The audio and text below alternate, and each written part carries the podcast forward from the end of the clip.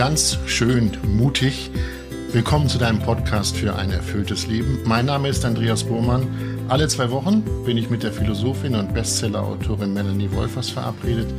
Wir reden dann, und wer uns kennt und uns hört, wir reden über die Facetten des Lebens, was uns alle so bewegt. Heute wollen wir über etwas reden, äh, was euch sicher schon öfter durch den Kopf gegangen ist, nämlich die Frage, was brauche ich zum Leben? Brauche ich das tatsächlich? Worauf kann ich verzichten? Was ist überflüssig? Also umfassender gefragt, was brauche ich zu meinem Glück? Was bedeutet, und darüber wollen wir reden, genügsam leben? Genügsam leben. Was bedeutet das? Hallo Melanie. Hallo Andreas. Genügsam leben habe ich eben gesagt und ich würde gern so beginnen, ob du in den letzten Tagen oder gar Wochen eine Situation erlebt hast, wo du dir gesagt hast, das brauche ich nicht, davon habe ich genug.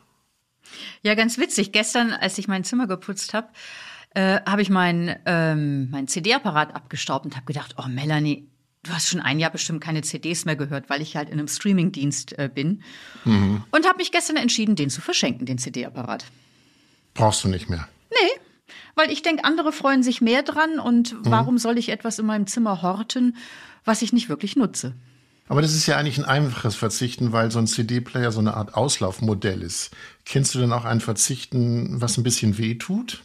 Ja, also ich äh, bin Ordensfrau und äh, mir ist es sowohl von meinem Lebensentwurf als Ordensfrau her wichtig, wie aus, als auch aus Umweltschutzgründen, dass ich keine großen Reisen mache, dass ich äh, nicht fliege. Mhm. Und ähm, das ist schon manchmal echt ein Verzicht. Also, also zum einen, weil ich gerne eigentlich ja auch gerne reise, auch in ferne Länder und dann mich aber dafür entschieden habe, das tue ich nicht.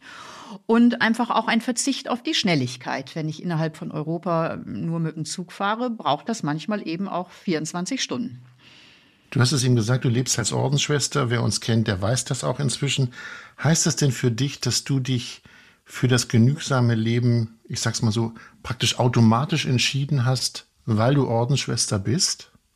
Andersrum. Also für mich ist das ein Element, was mich am Ordensleben auch anzieht. Diese bewusste Entscheidung, persönlich und gemeinsam mit anderen versuchen, einfach zu leben, miteinander zu teilen, ähm, sowohl in der Gemeinschaft wie auch darüber hinaus, ähm, einfach Ressourcen, die wir haben, anderen zur Verfügung zu stellen. Also das ist im Blick auf den sozialen Aspekt, im Blick auf Nachhaltigkeitsaspekt hm. äh, für mich ein ganz hoher Wert. Und das ist hm. ein Wert, der mich am Ordensleben auch anzieht. Nachhaltigkeit äh, ist ein politischer Aspekt, auch darüber wollen wir später reden. Stichwort Reisen. Du warst in den vergangenen Wochen pilgern und du hast mir erzählt, du wurdest während dieser Pilgerreise gefragt, ja Melanie, was gönnst du dir eigentlich? Wo du dir doch als Ordensschwester kaum etwas kaufst. Was gönnst du dir eigentlich? Was hast du, geant was hast du geantwortet? Ja, ich finde diese Frage super interessant. Ja, was gönnst du dir eigentlich, wo du doch kaum etwas kaufst? Mhm. Ähm, weil in ihr wird so ein ganz selbstverständliche, unbewusste Gleichsetzung deutlich von Glück und Konsum, von dem ich gönne mir etwas, wenn ich mir finanziell etwas leiste, wenn ich mir etwas kaufe, wenn ich mir eine teure Reise leiste, äh, was auch immer. Mhm. Und das finde ich ja ganz spannend, darauf aufmerksam zu werden, auf diese so selbstverständliche oder in unserer Gesellschaft so selbstverständliche Verknüpfung von Glück und Konsum. Und das zugrunde liegende Glücksverständnis darin, Glück beruht darauf, was ich habe, an Besitz, was ich habe an Ansehen, wie ich aussehe, aussehe etc. Und dieses Glücksverständnis, denke ich, ist sehr, sehr anzufragen. Ähm, und das ist auch beim Pilgern deutlich geworden, wenn ich so schaue, warum die jungen Leute ähm, zum Pilgern aufbrechen wollten oder wenn man allgemein den Pilgerboom anschaut, da wird ja deutlich so eine Sehnsucht nach nach einer Einfachheit, also weil das irgendwie mehr mit dem Leben in Kontakt bringt. Die Leute könnten sich ja ein Vier-Sterne-Hotel leisten, aber sie schlafen dann lieber im Schlafsaal oder in einem einfachen Quartier und essen Brot und Wurst unterm Sternenhimmel anstatt in einem Fünf-Sterne-Hotel. Mhm. Ich bin nochmal bei der Frage, was gönnst du dir eigentlich, wo du doch als Ordensschwester kaum etwas kaufst? Ich bin an dem Wörtchen gönnen hängen geblieben mhm. und ich selber weiß von mir, dass ich mich manchmal auch belohne im Sinne von, ich belohne mich, indem ich mir etwas kaufe und etwas gönne. Mhm. Belohnst du dich auch manchmal? Ja, natürlich belohne ich mich. Ich, ähm, also, aber das ist die Frage, womit, wodurch Ja, gönne ich genau. mir etwas? Wo, womit tue ich mir etwas Gutes? Ähm, und das kann sein, dass ich mich ähm, in einen Café setze und, und einen Kaffee trinke. Aber oft gönne ich mir einfach was dadurch, dass ich sage, so und jetzt äh, verabrede ich mich und mache einfach eine schöne Wanderung mit Freunden. Oder ich gehe abends, und mache noch einen Spaziergang und staune den Sternenhimmel. Ähm, also es ist ja die Frage, was erfüllt mich, was macht also was genügt mir zu meinem Glück? Und damit meine ich nicht so ein Minimum an Genüg, sondern wo, worin finde ich Genüge? Und ganz ehrlich, also ich, ich habe auch gar kein großes Interesse. Das hat natürlich sicher auch was mit meinem Lebensentwurf zu tun. Ich habe mich einfach einmal dafür entschieden. Ich habe kein privates Geld. Wir haben eine Gemeinschaftskasse und ich schaue auch mit, äh, mit einfachen Dingen, jetzt von der Kleidung und so weiter, auch her zurechtzukommen. Und diese Entscheidung setzt mich frei. Dann brauche ich mich auch gar nicht zu fragen, Mensch, gibt es hier jetzt nicht ein Schnäppchen, was ich mir leisten möchte? Weil ich habe mich eh dafür entschieden, dass ich nicht nach Schnäppchen gucke, sondern nur kaufe, was ich brauche. Und das ist wenig. Ich habe über das Gönnen nachgedacht und äh, mich gefragt, was gönne ich mir. Ich finde, sich Zeit zu gönnen, etwas Absolut. Großartiges. Also Genau. wenn man sich das gönnen kann, dass man Zeit hat für was auch immer, Genau. jedenfalls keine Zwänge.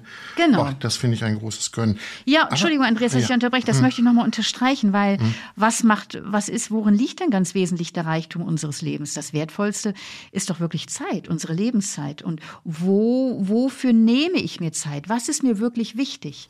Und wir sind in so vielen Funktionen und Rollen drin und Aufgaben, dass es doch wirklich etwas ist, sich etwas zu gönnen, wenn ich mir Zeit nehme für das, was meine wesentlichen Belange sind. Beziehungen, Musik, Sport, ich weiß nicht was. Mhm. Genügsam leben, darüber reden wir heute in dem Podcast. Nun ist ja genügsam leben, was wir bisher besprochen haben, Melanie, eine freiwillige Entscheidung. Nun könnte man ja statt genügsam leben auch setzen, ich werde gezwungen, genügsam zu leben. Wenn ich zum Beispiel an die Diskussion denke unserer Energiepreise, wenn ich an die Diskussion denke, wir heizen zu viel, wir müssen in kühleren Räumen leben, dann gibt es ja auch eine erzwungene Genügsamkeit. Kennst du sowas? Also ich denke, das ist, wenn man jetzt nur so in die äh, Nachrichten schaut und die Punkte, die du gerade genannt hast, also das, das betrifft ja total viele Leute. Ne? Wenn man schaut, die Tafeln, also dort, wo ähm, übriges Essen an Bedürftige verteilt wird, sagen sie zum einen, es gibt deutlich weniger äh, Sp- äh, Essensspenden und es gibt deutlich mehr Menschen, die äh, um Essen ansuchen. Oder ich habe jetzt vorgestern gelesen, der Internationale Währungsfonds sagt, dass wir die, in die schlimmste Nahrungskrise seit 2008 gerade hineinschlittern durch den Ukraine-Krieg. Also hier, ich denke, das ist ganz wichtig zu unterscheiden. Also äh, Genügsamkeit im Sinne von Erbärmlichkeit oder Armut, das würde ich auch nicht als Genügsamkeit nennen, sondern wirklich Armut, die, die das Leben sehr, sehr beschneidet, ist ein Übel, das zu beseitigen ist. Und wenn wir jetzt da, darüber sprechen, über genügsames Leben, über den Gewinn des einfachen Lebens, ähm, ist das eben ein anderer, also ein ganz anderes Paar Schuh als das, ähm, wo, wo durch Armut Menschen gezwungen sind, ähm, zu schauen, wie kann ich morgen eigentlich überhaupt äh, das Essen bezahlen oder am Ende des Monats äh, die Heizkosten und die Wohnungsmiete. Ja. Geht denn Genügsamkeit für dich immer mit Verzicht einher? Ja, ich denke, ähm, wir leben zum einen in einer Gesellschaft, die äh, ja ungemein triggert, ähm, Besitz zu erwerben, zu haben. Also die ganze Konsumindustrie und äh, Werbebranche lebt ja davon, äh, dass sie nicht Bedarf stillt, sondern Bedarf und Bedürfnisse weckt. Also wir leben ja in einer Gesellschaft, die einen hungrig macht, vor allen Dingen auf, auf, auf Materielles und auf Erlebnisse. Ähm, Und wir leben in einer Gesellschaft, ähm, die, die uns eigentlich auch, glaube ich, überfordert durch die Überfülle, durch die Überfülle an Optionen und Wahlmöglichkeiten. Also was man allein, wenn ich mir äh, anschaue, wie viel Joghurtsorten es im, im Laden gibt, äh, das kann einen ja stressen. Also wenn man jetzt wirklich da genau abwägen wollte. Also eine Optionenüberfülle. Wir leben in einer Gesellschaft, in der wir mit medialen Reizen überflutet werden. Ähm, und ich glaube, da kann Verzicht äh, im Sinne von ich beschränke mich, ähm, ein, ein Weg sein, der eben zu einem Freiheitsgewinn führt etc. Und, und der Verzicht äh, ist ein Element eines genügsamen, einfachen Lebens, das reicher macht. Der Freiheitsgewinn, das Wort würde ich gerne mal zurückstellen. Das Wort Freiheit spielt nachher noch eine Rolle. Ja. Du hast gesagt, wir leben in einer Gesellschaft, die hungrig macht. Ja. Ja, aber wie will man den Verführungen widerstehen? Die Verführungen lauern an jeder Ecke. Wie diesen widerstehen? Hast du dafür mit für dich einen Weg gefunden? Naja, ich, ich denke, zum einen ähm, ist es ja schon interessant, so zu schauen, was äh, befriedigt mich denn auf Dauer wirklich. Also ähm, wir haben vorhin schon kurz über das Verständnis von Glück gesprochen. Macht mhm. immer mehr haben wirklich glücklich. Ich glaube, das ist ein trügerisches Glücksverständnis, nämlich da verwechsel ich das, was ich habe, mit dem, was ich bin. Und meine, je mehr ich habe, ähm, umso glücklicher bin ich, umso, äh, um, um, umso mehr ist, ist, ist das Glück handhabbar. Aber es ist ja so, materielle Dinge können einen auf Dauer nicht wirklich befriedigen. Also ich habe mal ein sehr schönes Zitat von Arthur Schopenhauer gelesen, der schreibt, ähm, was sich erwerben, oder konsumieren lässt, gleicht dem Meerwasser. Je mehr man davon trinkt, desto durstiger wird man.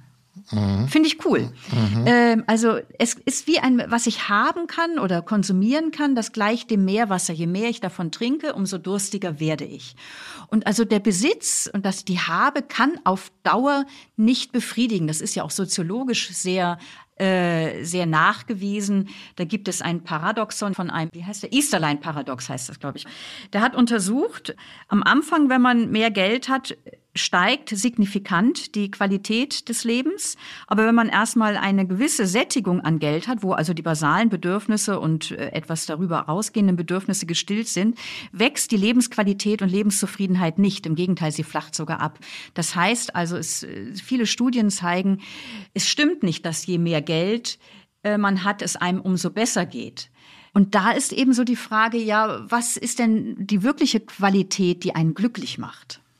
Woher rührt denn deiner Meinung nach das, ich nenne es mal menschlich, das menschliche haben wollen? Das, ja. Vielleicht ist es auch menschlich, ja. die Sucht nach mehr. Vielleicht sind wir so angelegt, dass wir mehr haben wollen.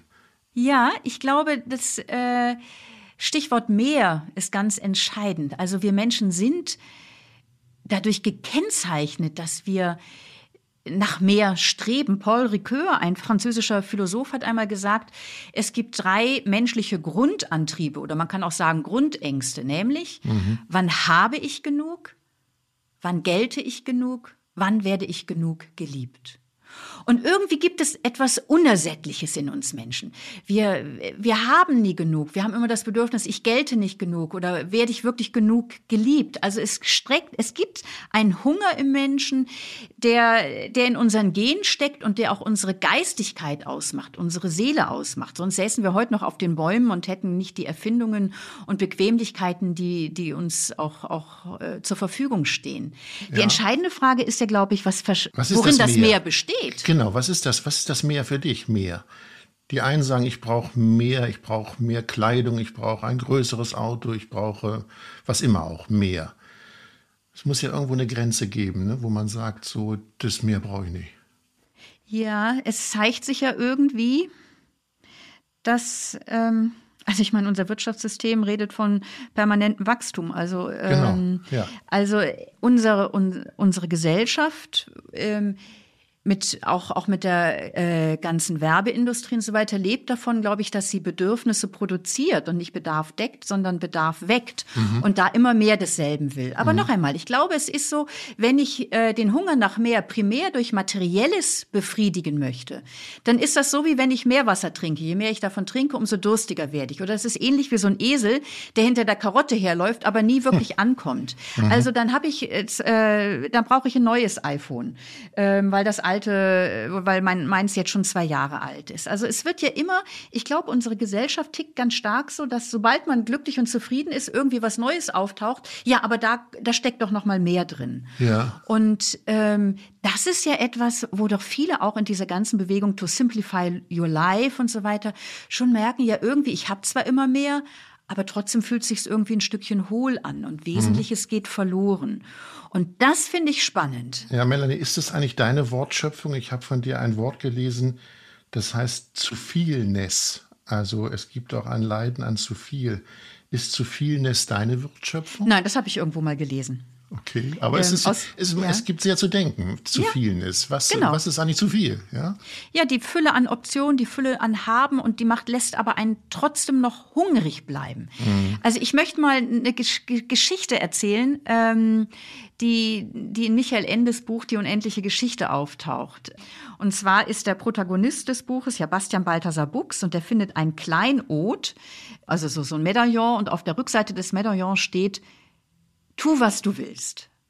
Und er sagt, ja Mensch, das bedeutet doch, dass ich alles tun darf, wozu ich Lust habe. Und fragt den Löwen Graograman.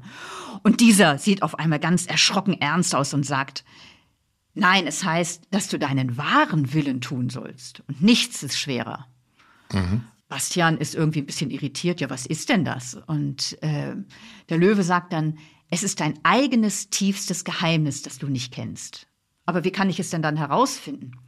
Indem du den Weg der Wünsche gehst, von einem zum anderen bis zum letzten. Und der wird dich zu deinem wahren Willen führen.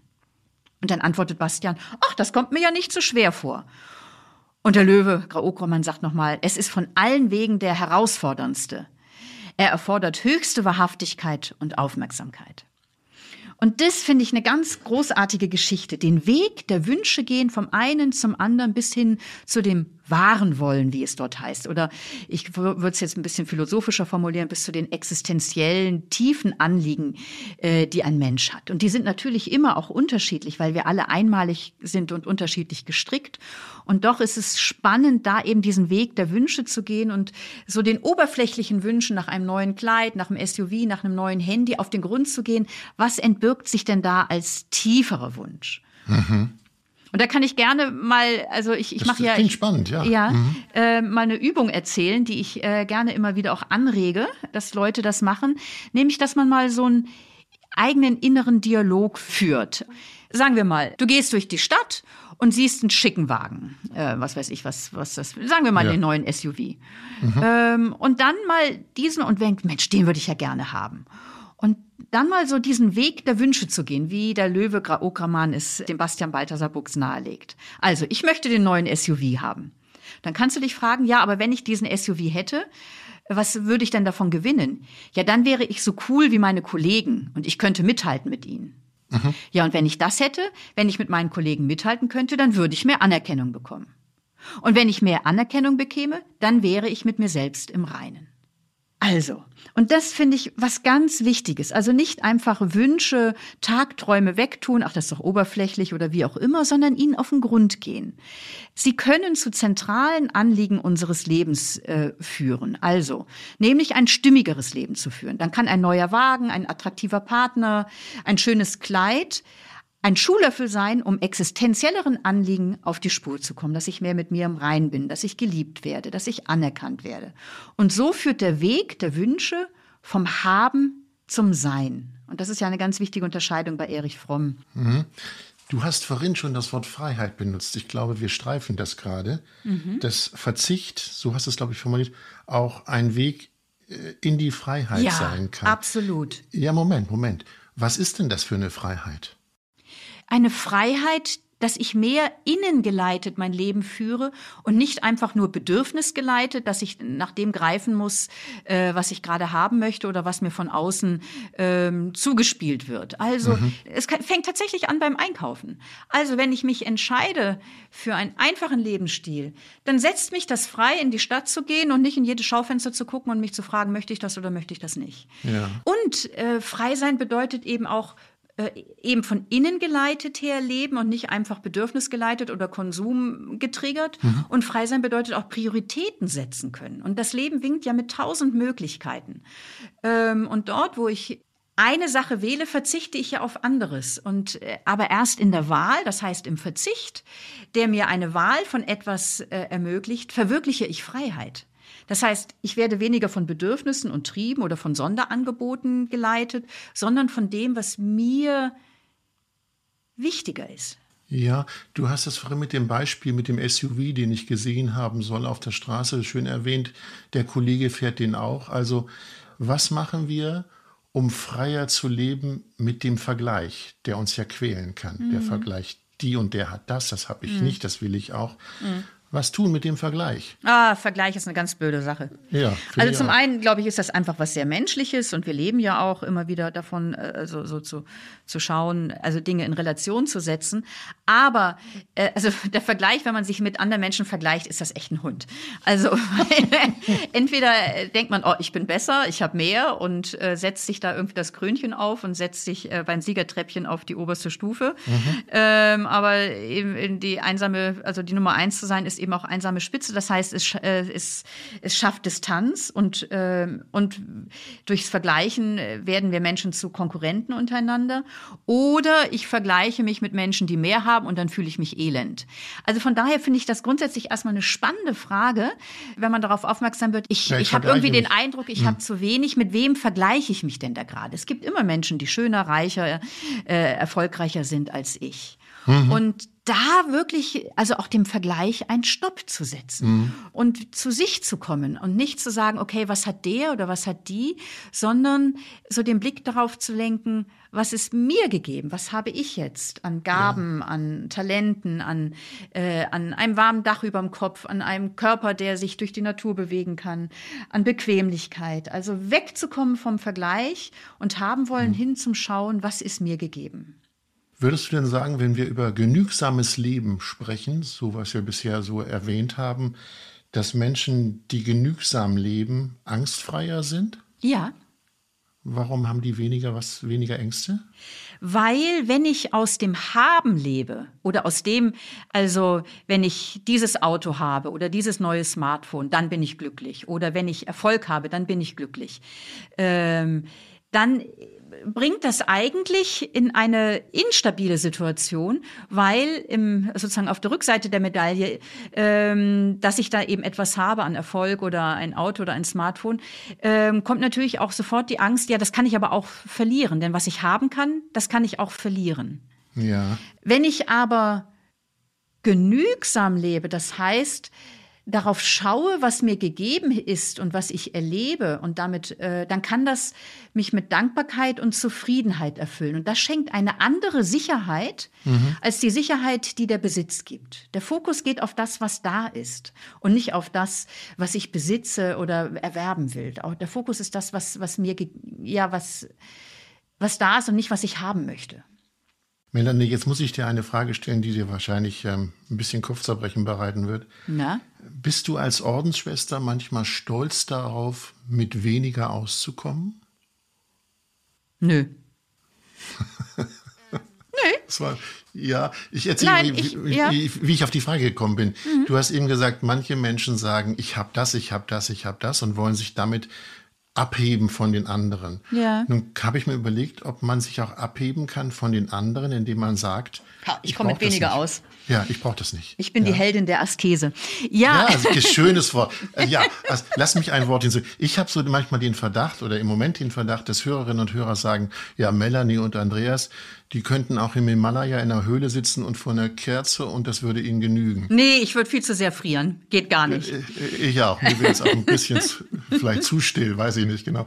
Nein, aber du weißt, was ich meine, ja? Dass wir so eine, dass man in so eine Rolle schlüpft von wegen, ja, Verzicht, Askese also genusslos, ja, Nein. freudlos. Ja, ja, ja, das wäre ganz, ganz falsch. Also äh, natürlich, es gibt und das finde ich dann auch ein Verz einen schrägen Verzicht und den gibt es ja auch immer wieder in religiösen Traditionen verschiedenster Couleur, auch in den verschiedenen Re Weltreligionen, äh, dass so das Genuss, das Materielles, das Welt verachtet wird. Mhm. Aber das widerspricht ganz und gar so dem Grundverständnis auch des, des, des biblischen Glaubens. Ähm, also wenn, wenn wir jetzt hier über den Gewinn eines einfachen Lebens sprechen, warum weniger wirklich mehr ist und glücklich macht, dann ist das ja ein Ausdruck auch von, äh, von Durst nach Leben.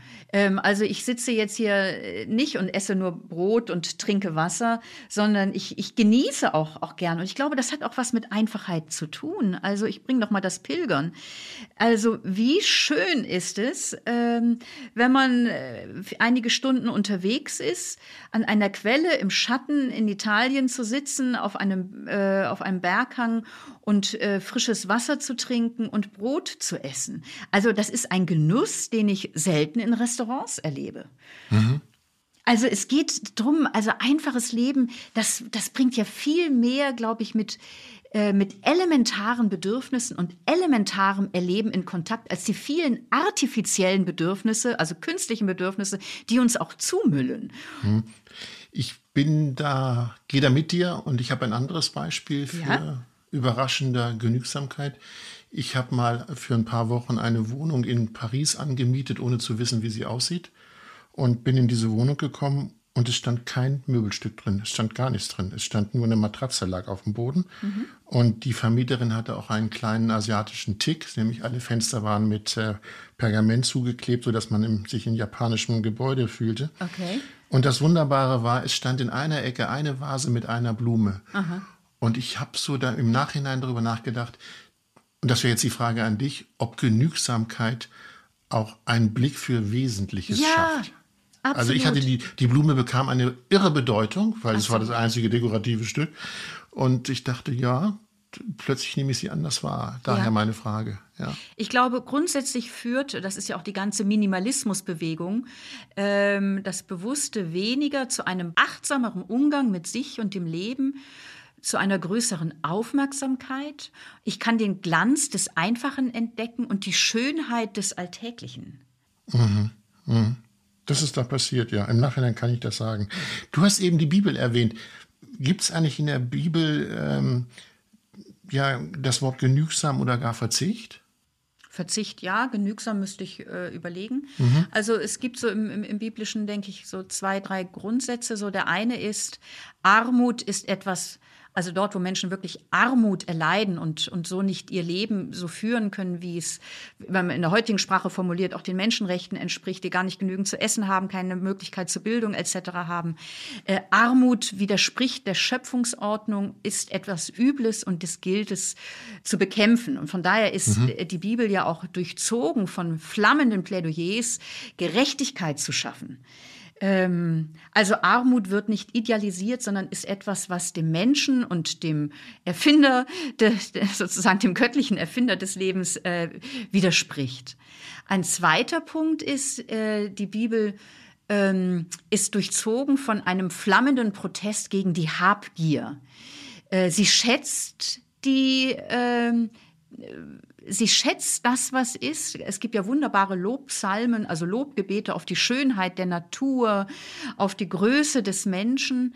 Ähm, also sie schätzt äh, das Natürliche, aber sagt, bereichere dich nicht dadurch. Also die Habgier, die also zum einen zu Ungerechtigkeit führt und zum anderen dem wahren Hunger des Menschen, nämlich nach Beziehung, nach Liebe und Geliebtsein, nicht wirklich entspricht. Also wir können unseren Hunger im tiefsten nicht durch Besitz und Materielles äh, stillen, sondern durch, durch Beziehung, durch, durch Sinn, durch Schönheit. Mhm.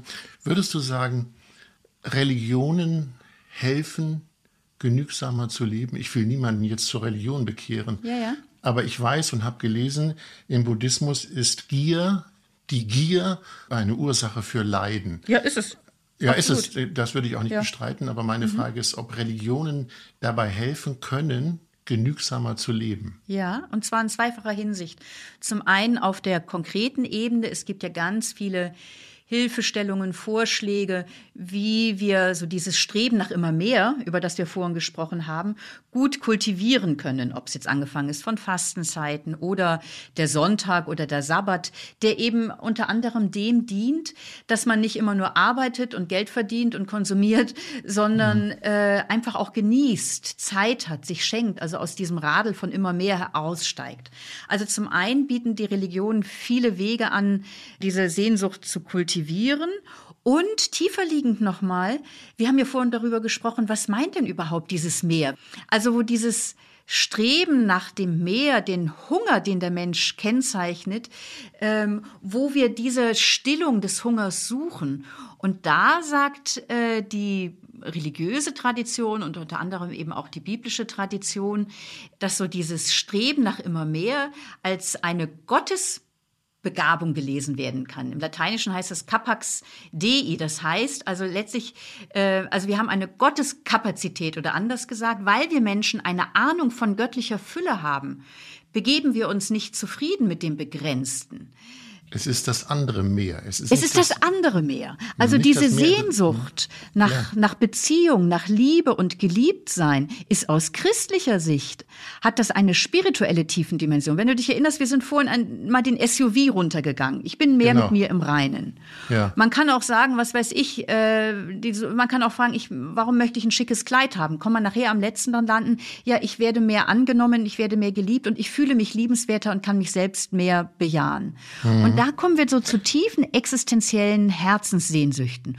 Und aus christlicher Sicht wird hier eine spirituelle Tiefendimension deutlich, nämlich, dass sozusagen diese Sehnsucht eine göttliche Innenseite ist, die in jedem Menschen schlummert, die den Weg weist zum wahren Glück. Und dieses Meer, woraufhin man denn zielt, das können wir Liebe nennen, und die Religionen geben diesem woraufhin den Namen Gott. Gott ist wie eine Chiffre für diese immer größere und letztlich erst grenzenlose Wirklichkeit, in der wir beheimatet sind. Wie schaffe ich es aber, wenn ich bisher so gelebt habe, wie ich gelebt habe, mich auf den Weg zu begeben? Ja. Wie, wie schaffe ich das? Also, ähm, ein Punkt, ähm, schreib auf, was denkst du, was du brauchst, um glücklich zu sein? Also, weil unsere Gesellschaft lebt ja davon, dass sie uns verspricht, wenn du dieses oder jenes hast, dann bist du glücklich. Oder wenn du Erfolg auf, aufweisen kannst, dann bist du jemand, bist ein gemachter Mensch. Also mal alle Ideen aufschreiben, was braucht, was meine ich, was ich brauche, um glücklich zu sein. Und das hm. dann mal kritisch auf den Prüfstand zu stellen. Nährt mich das? Was nährt mich wirklich?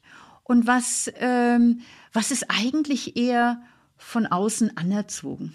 Mhm. Also das finde ich einen ganz wichtigen Punkt. Also so die Glücksversprechungen, die uns gemacht werden, auch in der Gesellschaft, kritisch zu überprüfen ähm, und zu schauen, äh, stimmt es denn wirklich, dass wenn ich diese oder jene Reise mache, äh, nährt mich das auf Dauer wirklich oder kann eine andere Weise des Urlaubs äh, vielleicht auch äh, noch mal in der tieferen Weise die Seele sättigen und berühren.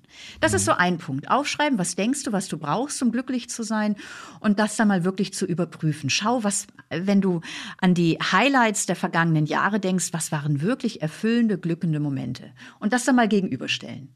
Ein zweiter Punkt, äh, ich denke so, die Kultur der Dankbarkeit. Also darauf zu schauen, Dankbarkeit bedeutet, dass mich mit Zufriedenheit erfüllt, was ich habe und erlebe. Und da den Fokus wirklich auch drauf zu richten. Da kann man dann zum Beispiel mal eine Körpermeditation machen und zu schauen, wow, also wirklich mal aufmerksam werden, ich atme wie von selbst, ich kann gehen, mein Körper äh, leistet ganz viel, ohne dass ich irgendwas dazu beitrage. Und das kann Dankbarkeit und Zufriedenheit wecken. Und genügsam heißt ja, ich erlebe ein Genug in dem, was mir gegeben ist. Also weniger der Blick darauf, was ich noch haben möchte, was ich nicht habe, sondern was mir gegeben ist. Melanie, ich danke dir für diese Gedanken. Es gibt viel nachzudenken, wenn ich dir zuhöre. Ich mache jetzt einen kleinen Schnitt mit einer vielleicht etwas ja, wackeligen Brücke. Wir produzieren ja einen Podcast und du hast vorhin gesagt, es geht bei der Zufriedenheit und bei der Art und Weise zu leben nicht um bereichern. Wir können, glaube ich, ehrlich sagen, wir bereichern uns an diesem Podcast nicht. Würdest du mitgehen? ja. Also zumindest nicht, nicht, wir bereichern uns nicht materiell, wir bereichern uns mit dem anderen mehr, würde ich mal so sagen. Genau, mit der Freude, hoffentlich ja, Menschen zu bereichern. Ja, und auch selber auf Gedanken zu kommen und über Dinge nachzudenken. Aber dennoch freuen wir uns, wenn ihr uns unterstützt in der Art und Weise, wie wir arbeiten. Und Melanie, du weißt, wie das geht, ohne uns bereichern zu wollen. Ja, also ähm, wenn ihr den Podcast mit Gewinn hört, wäre es für uns eine Freude, wenn ihr unseren Podcast wertschätzt, ähm, indem ihr äh, ihn unterstützt. Das ist möglich durch Steady. Äh, das findet ihr unten in den Shownotes oder auf meiner Homepage. Äh, da könnt ihr einen monatlichen Beitrag, einen kleinen Beitrag von 2,50 Euro bis zu einem großen Beitrag, 10, 15, 20 Euro im Monat, äh, ein Abo abschließen, was jederzeit kündbar ist und so dadurch den, ja, auch die Wertschätzung des Podcasts ausdrücken und äh, ihn einfach dadurch auch fördern. Genau. Es ist keine Bereicherung, es ist einfach das, was wir an Kosten haben, decken zu wollen. Rückblickend, äh, rückfühlend, äh, Melanie, haben wir was vergessen? Ja. Wir, ja, was haben mhm. wir vergessen? Ganz wichtiger Punkt, vielleicht gibt es das irgendwann noch mal in einem anderen Podcast. Wir haben jetzt über den persönlichen Gewinn von Einfachheit und Verzicht gesprochen mhm. und nicht von dem sozialen Aspekt und dem globalen Aspekt, äh, warum ein einfaches, genügsames Leben dran ist. Und da möchte ich einfach nur zwei Sätze sagen, weil mir das ganz, ganz wichtig ist. Also mhm. Ähm, einfaches Leben hat etwas damit zu tun, zu teilen, ähm, weil heute gehen, ich glaube, um die knapp 900 Millionen Menschen hungrig ins Bett, aber es ist nicht, äh, es liegt nicht daran, dass es zu wenig Essen auf der Welt gäbe, sondern weil es nicht gerecht verteilt wird. Ähm, also es gab mal so diesen Slogan aus der Eine Weltbewegung, einfach leben, damit andere überleben. Das halte mhm. ich für einen ganz wichtigen Aspekt, den Aspekt der Solidarität und des Teilens und im Blick auf sozusagen den globalen Aspekt, wenn wir denn als Menschheit eine Zukunft haben wollen und auch eine menschenwürdige Zukunft, wo, äh, dann ist Verzicht und einfache Leben keine Option, sondern ein Muss äh, im Blick auf den Ressourcenverbrauch und die Klimakatastrophe. Und jetzt habe ich aber auch noch eine Frage an der Stelle. Ja. Wenn uns Wirtschaftspolitiker zuhören ja. würden ja. oder Wirtschaftswissenschaftler, die von dem Wort Wachstum leben, mhm. Wachstum ist das Wort überhaupt in der Politik, die bekämen doch wohl graue Haare, wenn sie uns jetzt gehört hätten. Ja, vielleicht bekämen sie graue Haare. Und das könnte ihnen ja durchaus stehen. Doch viel entscheidender wäre, dass sie ihre grauen Gehirnzellen anstrengen um ein neues Wirtschaftsmodell zu entwickeln. Ein nachhaltiges, ein zukunftsfähiges. Und da gibt es ja schon ganz großartige Ansätze, also etwa die Sharing Economy, also wörtlich übersetzt eine Ökonomie des Teilens. Das ist also ein Wirtschaftsmodell, das darauf setzt, dass wir Güter gemeinschaftlich nutzen, also PKWs, Rasenmäher, Waschmaschinen etc. Ähm, ich möchte das mal an einem Beispiel verdeutlichen, was das äh, bedeuten kann. Ähm, ich selber komme aus einer Gegend mit vielen Einfamilienhäusern, also von der Geburt her komme ich aus einer Gegend mit Einfamilienhäusern und Gärten. Gehen wir mal von einer Siedlung aus von 100 Einfamilienhäusern mit Gärten drumherum. Da wird es wahrscheinlich so um die 90 Rasenmäher stehen, die den aller, aller, aller, aller, allergrößten Teil ungenutzt in Garage oder Keller stehen. Denn weder im Winter wird gemäht ähm, und wenn es hochkommt, vielleicht im Frühjahr bis Herbst alle 14 Tage. Statt dass nun 100 Rasenmäher in der Gegend äh, beziehungsweise in Kellern oder Garagen rumstehen, ähm, setzt die Sharing Economy darauf, dass man es so organisiert, dass vielleicht drei oder vier Rasenmäher dort zur Verfügung stehen, die dann eben genutzt werden von der gesamten Siedlung. Was wäre der Effekt? Es würden ungemein viel Ressourcen gespart, also an, äh, wirklich an Gütern, um das zu produzieren überhaupt, diese Rasenmäher. Und die einzelnen Haushalte würden viel Geld sparen, denn sie würden sich sowohl den Einkauf wie die Wartungskosten sparen. Also hier wird deutlich, es geht bei der Sharing Economy nicht um einen verbissenen Verzicht, der uns irgendwie in ein Steinzeitalter zurückführt, sondern darum, kreativ anders Wirtschaft und gesellschaftliches Leben zu denken. Und da wäre es großartig und total wichtig, dass sich die besten Köpfe dieser Welt äh, anstrengen, dass sie ihre grauen Gehirnzellen auf Hochtouren laufen lassen, um ein solch zukunftsfähiges und äh, nachhaltiges Wirtschaftsmodell zu entwickeln, das eben auch den zukünftigen Generationen ein menschenwürdiges Leben ermöglicht. Du hast es gesagt, ich höre das und ich bin sicher, es lohnt sich darüber noch mal einen extra Podcast zu produzieren. Ja. Und die Zeiten sind so, dass das Thema uns bestimmt nicht verlassen wird. Jetzt würde ich gerne einen Punkt machen, wenn du einverstanden bist, Melanie. Ja. Dann sage ich Tschüss nach Wien und hab noch einen schönen Tag. Tschüss nach Hamburg, Andreas. Danke.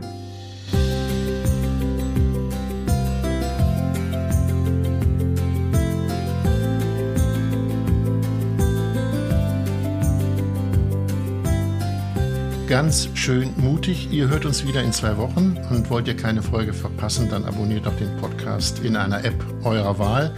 Wir freuen uns über Kritik, über Lob und über Sternchen. Und wenn ihr uns schreiben wollt, dann freuen wir uns besonders, denn wir sind immer neugierig, was euch beschäftigt, was euch auf der Seele liegt, worüber wir beide, Melanie und ich, mal reden sollten.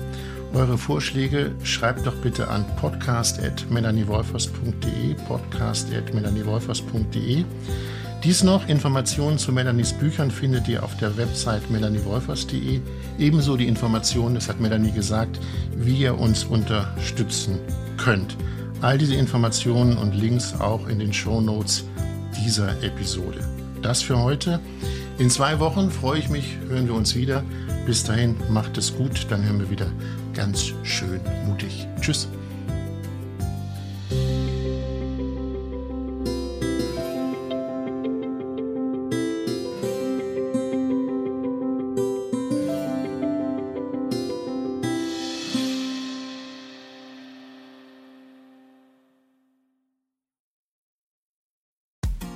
Frauenstimmen.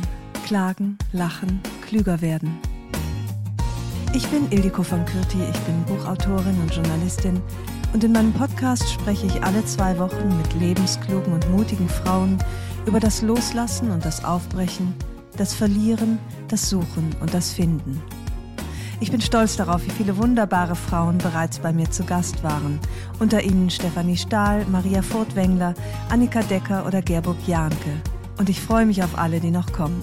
Ihr könnt Frauenstimmen überall dort hören, wo es Podcasts gibt. Herzlich und hoffentlich auf bald. Eure Ildiko.